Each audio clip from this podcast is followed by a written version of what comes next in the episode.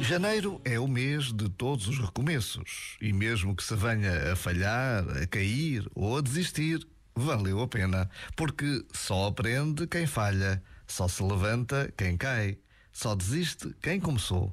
O que mais importa é não perder este desejo interior de recomeçar, de fazer de novo, de arriscar, sabendo que nunca estamos sós.